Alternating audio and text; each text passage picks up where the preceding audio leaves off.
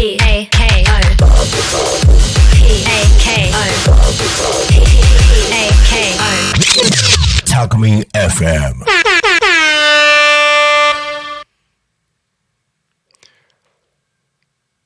皆さんこんにちは、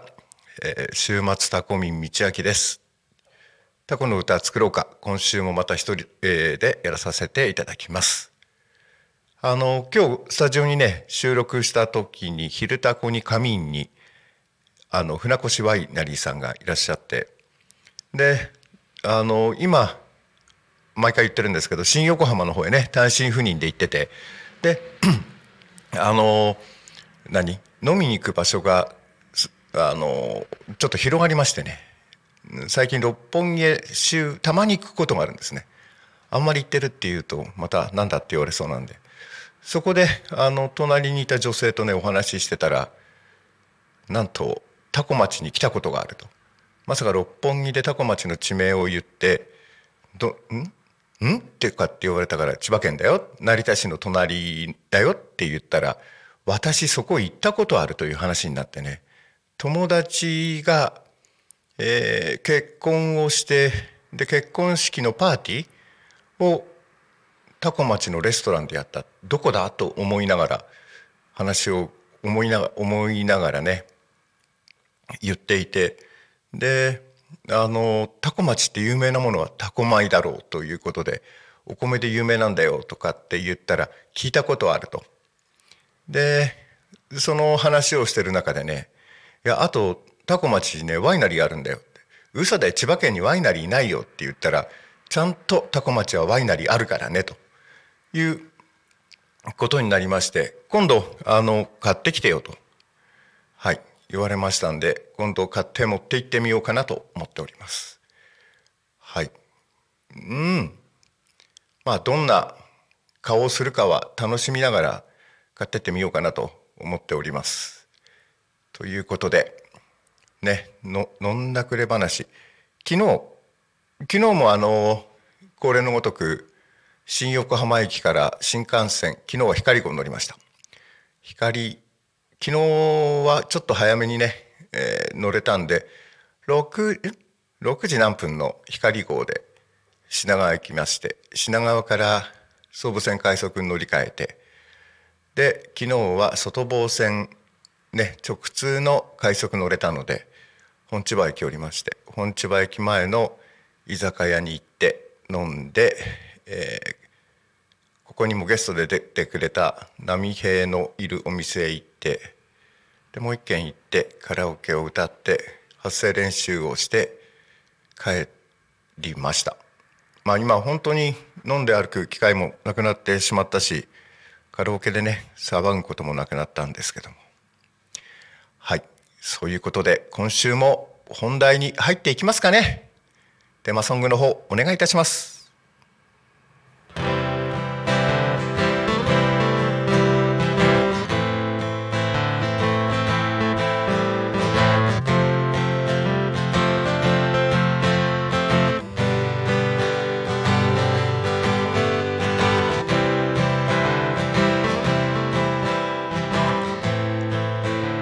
はい皆さんこんにちは。改めましてタコの歌作ろうか。週末タコミ道明です。今週もね一人でお送りします。でここに来る時にさて今週は一人話何しようかなって今ね考えながらね生活してます。まあ毎回言ってるんですけどね。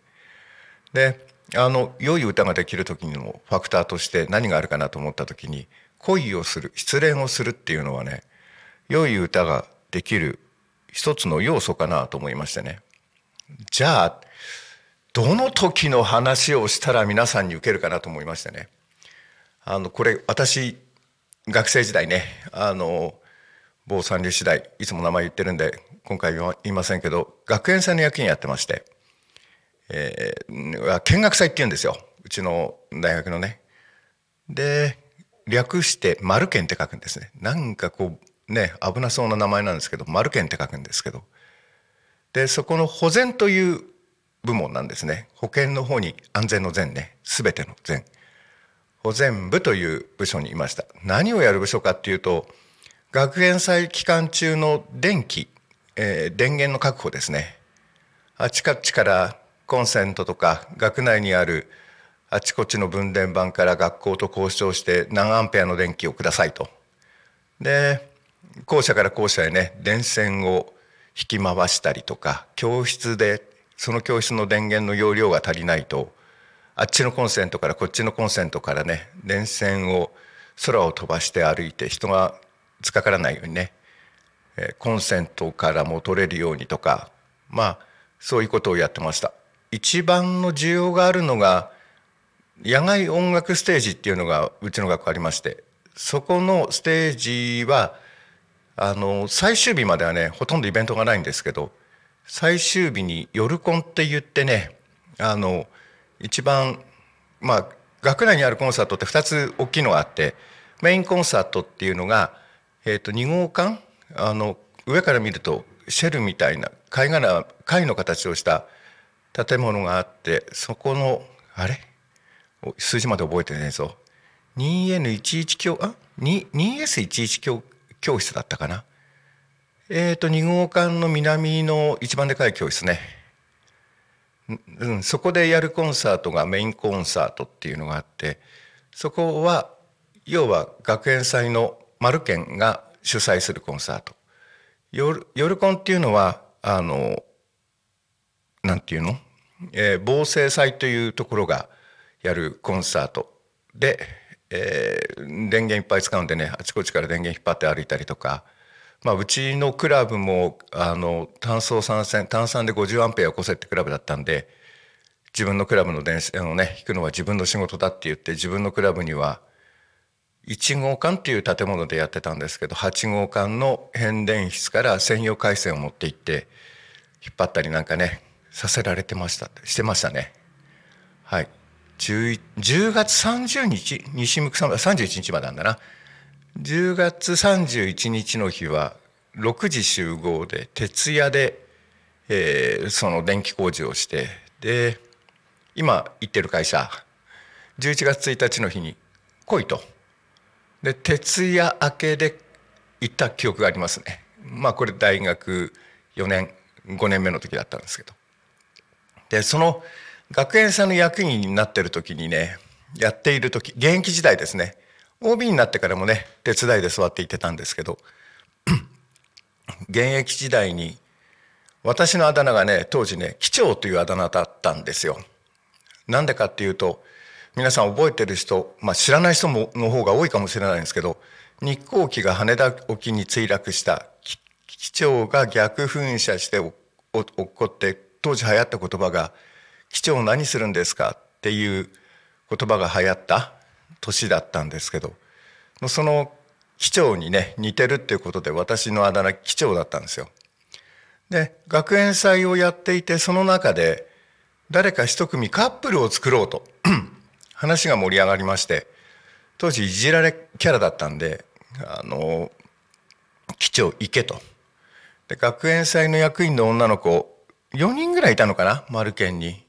で1人は彼氏がいたので実行委員長の彼女だったんで、えー、そこには行くなと、まあ、それ先輩だったんで行く気もなかったんですけど、えー、同級生の女の子でね1人いましてね。芸能人みたいな名前なんですけどね工藤玲子って言ったんですよ。なんか探偵かっていうぐらいのね女の子がいまして最終日の日にね「告れ」と。もうみんなに言われてでその子を一人の状況を作ってくれて「機長行け」と「え行くんですか？俺なんで行かなくちゃいけないんですか?」と抵抗しながらも行きまして「はいあの気をつけてあの付き合ってください」って言ってお辞儀してで花束持ってきゃかっこいいんですけどねそんな気は一切なかったんで突然に行けと言われたんで行って勢いで玉砕しまして見事に玉砕しましてであの、まあ、優しい先輩たちですよねそこでね笑いを取ろうというね考え方だけでね人のことそういうことをさせてね。で笑いを取って「機長行ってまいりました。斎藤行ってまいりました」って言ったら「ご苦労様」って言って「これでいいんだよ 」最初から玉砕するの分かってて行かせんじゃねえよとかって思いながらも、えー、行きましてね。で見事に玉砕しまして。であのうん。ご苦労様代だって言ってねお酒をもらって帰ったんですよ。この番組聞いてる方で覚えてる人いるかな？昔あのびっくり日本新記録っていうテレビ番組あったんですね。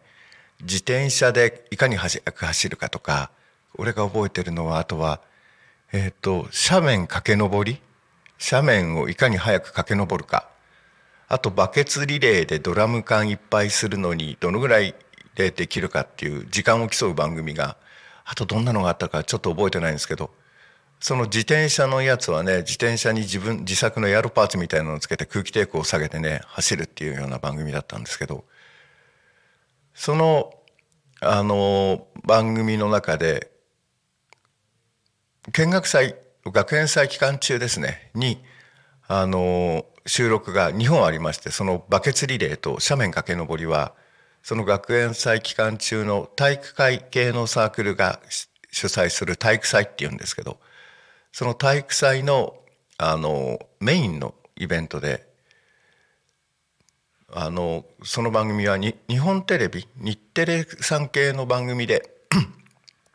あの収録に来ててでそのバケツリレーは、えーと、陸上競技場でやってたのかな。でその収録が終わってであのその後に今度体育館で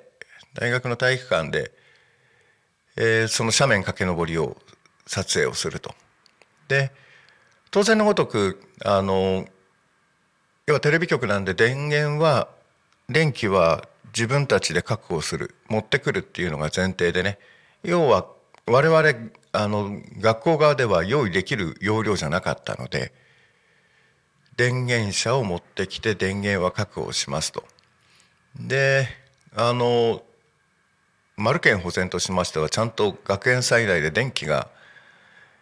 ちゃんと使われているかあのブレーカー落ちてないかっていうのは回って歩くのとブレーカー朝入れて夜あのブレーカー落としに行く電源を止めに行くっていうのが我々のね主たる業務なんで学園祭期間中は。だったのであのちゃんとあの体育祭のねメインの収録順調にいってるかっていうふうに見に行ったら体育館の脇スロープになってて坂になっててそこに1台車が止まってたんですけどその車火吹いてんですね後ろに発電機積んでて「え？っ?」とかって「これって燃えてんじゃね?」とかって言って先輩と2人で飛んでって「大丈夫ですか?」って聞いたら「いや電源車壊れちゃいました」と。あのこれだと撮影できないんですがって言われてまああの電気関係のことをやられたことあると分かると思うんですけど単層参戦式。まあ今一般家庭でもねあの電気いっぱい使われる家庭では単層参戦式の 100, 100ボルトの層によって200ボルト取れるよっていうやつなんですけどその単層参戦式単酸の、えー、200ボルトで200アンペア必要ですと。でいや我々としてはもう電源確保できませんというお約束でしたよねということででもこれじゃあの収録できなくなるんで何とかしてくださいって言われてまあさすがテレビ局の人ねあのちゃんとどこに変電設備があるか見つけて見つけてもうそこまでそのそばまでケーブル引いてあったんですよ。それがあの5号館という建物で今十何号館まであるんだろう俺らの時には11号館ができたのかな11号館が在学中に建ったんですけど5号館という建物があってそこあのうちの大学の大型コンピューターが入ってる建物なので停電をさせるととんでもないことになるんですよ。あの今みたいにねネット上でうんぬんかんぬんじゃなくて 学術計算用のねまあ当時のスーパーコンピューターちょっと前のスーパーコンピューターかなスパコンと言われるようなコンピューターが入ってまして電源が落ちると立ち上げるまでにねとんでもなく時間がかかるというあの場合によっては壊れてしまうような装置だったので学校としてはそこの電源は出せないと。で我々学園祭の役員もそこのあの変電設備には一切立ち入りが許されてなかったんで。で学校側のあの電気を管理している資格を持った方がいて。でたまたま家族連れでそれを見に来てて我々見つけて土下座してお願いしましてね。で「申し訳ないです」って言って電源もらって収録できたと。であのウイスキーを当時はサントリーオールド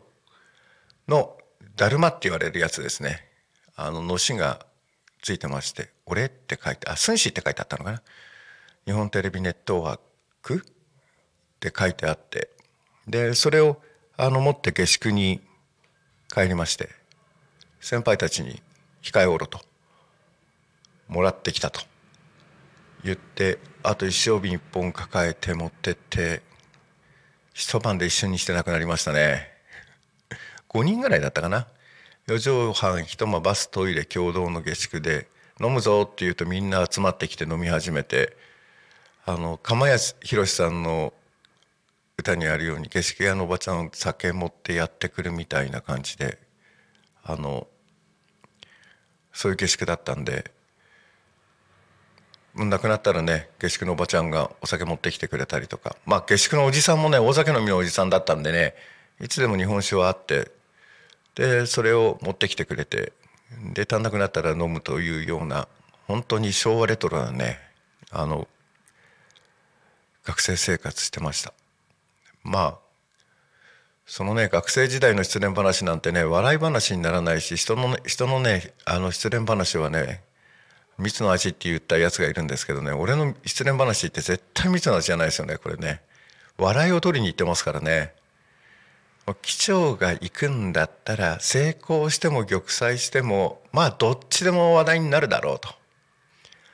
はい。でまあ機長って言われるのがね嫌でねあの一番ロットの細いパーマをかけましてね。そしたら今度はね狛犬パーマって言われて狛犬って言われてうんどっちにしろいじられるのかとかって思ったんでまあいいやとかって思いながら。まあいい青春の思い出ですよね。大学の時にあの勢いで告って玉砕してでね当時いろんなそういうテレビ番組があってあのななんて言ったらいいんですか？あのテレビそこのテレビに出ようという話までその四畳半一間の下宿で1番の席と5番の席1番がリーダー格の人で5番の席がねあのお笑いキャラの人なんですけど誰が1番に座るか5番に座るかで揉めてるうちにあのその番組なくなってしまってなんだよ出損なったぞと。はい、えー、みんなでね言ってたんですけど絶対に俺5番座らせられたのって俺は1番だって吠えてたんですけどお前絶対5番って言われてで揉めててあの応募する前にね番組が終わってしまったという。まあその番組に出るという目的でそういう話じゃなくてねあので出る出ないで揉めててどどうしようかなんて酒飲みながら話してるのがね学生なんて楽しかったのかななんてね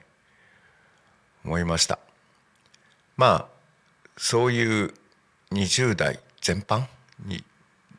ですね。まあ学生のノリで飲んでたんでねとんでもない量量飲んでで翌日学校に行けるかって言ったらね行けなかった日もあるのかな。授業中に睡眠学習中だったこともあるかもしれないですね。まあベロンベロンになってぶっ倒れるっていうのは大体休みの前の日に私の時代土曜日まで授業をちゃんとあの大学の場合90分授業で4コマあったんで土曜日の一番遅い時間まであったりしたんですけどで日曜日の日は日がお休みと。大学の場合半ドンってのなかったんで4年の時は午前中平塚の湘南キャンバスっていう時にところで授業を受けてで午後からゼミが代々木校舎東京都渋谷かそこ富ヶ谷だったかなにあってそこへあの昼休み中に小田急線に乗りまして移動をしてで代々木上原の駅から歩いて行ってゼミが終わって帰ってくるという生活してました。金曜日はねあの午後から4人校舎で実験があったんで大根からあの何？えー、大根。うん。当時は大根だった。大根って書くんですね。でっかいねって書いて「大根」って書いて。であの電車に乗って代々木上原行って代々木上原からえー、余韻校舎行ってじあ実験してで実験が終わるとあの同じ学科の連中とワイワイガヤガヤと遊んで歩くと仲のいいやつと遊んで歩くと一番変わったことをしたのは代々木上原の駅の近所から渋谷までね歩きました。で歩く途中であの今やったら多分ね公務執行妨害ですって捕まっちゃうのかもしれないですけど警さんが駐車違反の取り締まりをしてるとあのからかってねあの交差点の真ん中とのの端の方を止まってる車とその手前の車止まってる車で手前に止まってる車あの駐車違反の切符切ってるんですね。で我々道交法的にはその交差点の横断歩道のそばに止まってる車の方があの先に撤去すべきなんじゃないそれ劣化撤去じゃないのって言ったらあの怒られちゃいまして「いや順番的にこっちなんで」とかって言ってねであのその一緒にいたやつがねあのたまたま可愛い父兄さんだったんで「今日何時までですか?」ってナンパしちゃってねで後で怒ら2人で怒られて「なんで俺まで怒られなくちゃいけないんだ」なんてこともしてた学生時代だったんですけどもまあ、人生勢いで生きてる生きてたのかなその頃ね。はい。まあなんで失恋話からこんな話が変わってくんだ？はい。工藤玲子ちゃん家家ま家がどの辺だって噂聞いて家家の辺りまで見に行った記憶あるんだよな。確か鎌倉だったような気がするんだけどな。鎌倉は違ったかな？よく覚えてないです。名前だけは覚えてるんですけどね。はい。あのね皆さん今ねスマホとか携帯でね連絡取るんですけど当時はあのお便りを出すか家出に電話するか会うっていう3択だったんですけど彼女の家に家電をする時っていうのはむちゃくちゃ緊張するんですよね。しかもあの今だとピッポッパとあピッポッパもフリーな。あのボタンを押すとね電話がかかるんですけど我々の時代あのダイヤルがついてまして事故事故と回す時代で、はい、電話をかけて彼女がの家に電話をして「もしもし」って言った時に誰が出るだろうと思ってねドキドキしながら。大体9割ぐらいはお母さんが出るんですけどね。たまにお父さんが出たりねいきなり本人なんてむちゃくちゃ確率が低いという。はいむちゃくちゃ「お前誰?」とかって言われないように私はあの電話したら「もしもし週末タコミ道明と申しますが〇〇さんお願いします」ってちゃんとね名乗ってから電話してたんで、はい、お父さんもお母さんも素直につないでくれました。まあね時代ですね。昭和ですね。はい。昭和。えっ、ー、と俺が重視した昭和50年代半ばの話ですかね。はい。えっ、ー、と1980年ぐらいの話。うん。1980年ですね。82年に大学入ったんでそうですね。80年ぐらいの話ですね。80年代前半から後半ぐらいの話かな。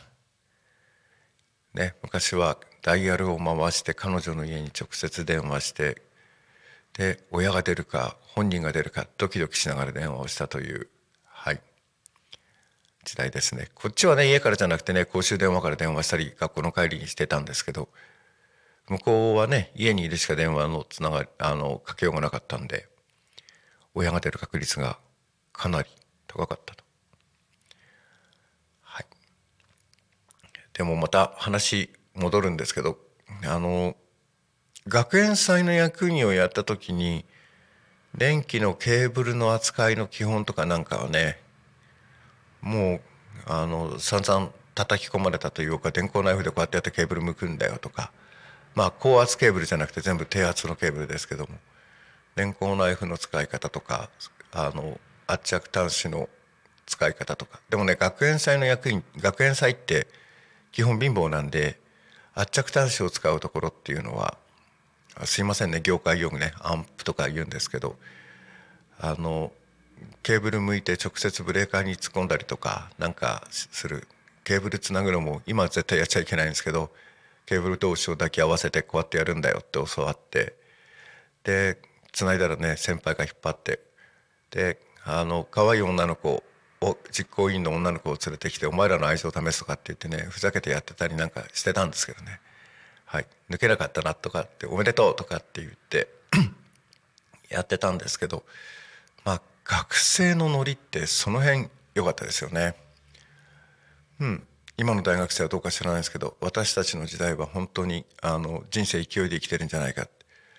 学生は勢いで生きてるんじゃないかというようなぐらいで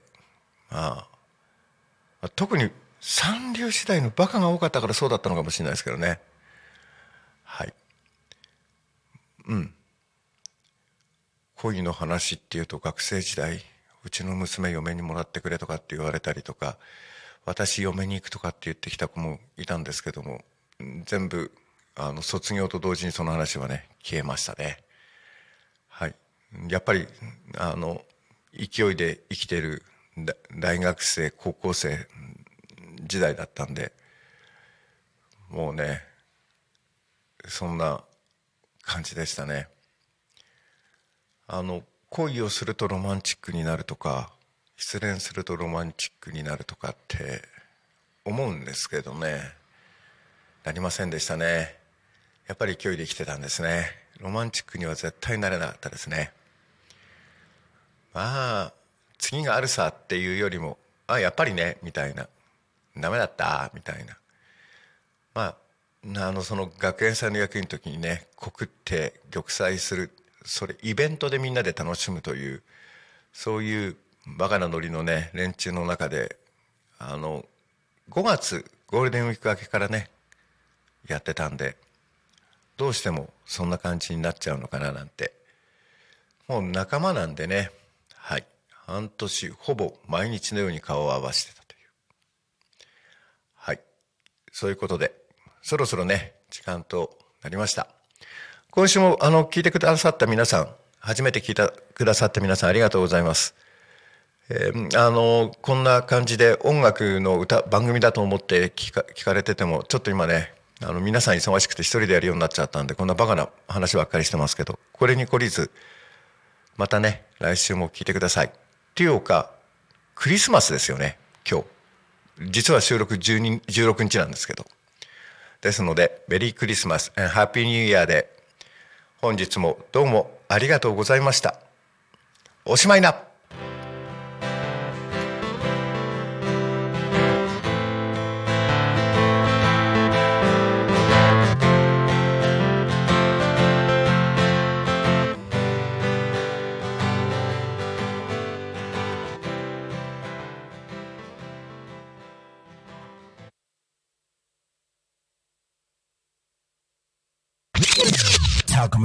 FM.